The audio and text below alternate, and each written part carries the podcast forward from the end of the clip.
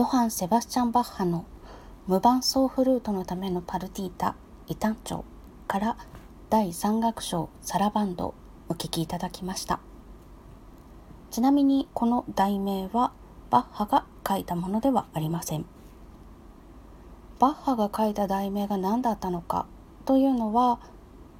分かっていないんですけれども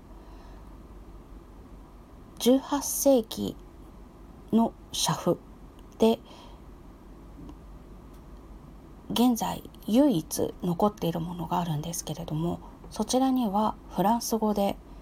ヨハン・セバスチャン・バッハによるフラウト・トラベルソのためのソロとのみ書かれているそうです。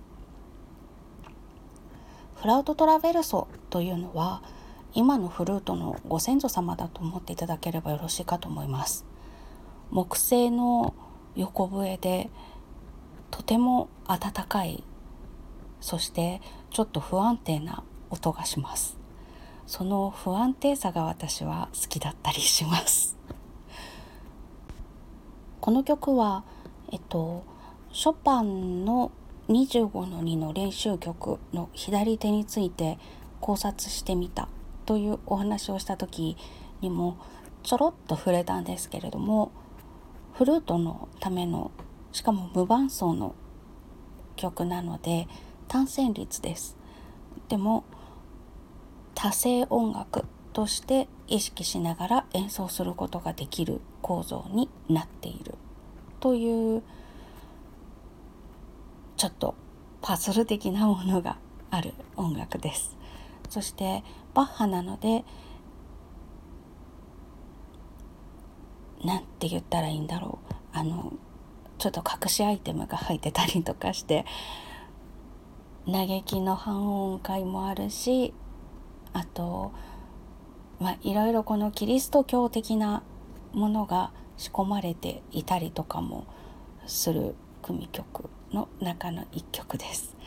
そういった意味で観察してみてみるのも面白いかなと思いながらこの曲は練習しております。なかなかこの自分が多声音楽として感じていてもそれを聞いてくださっている方に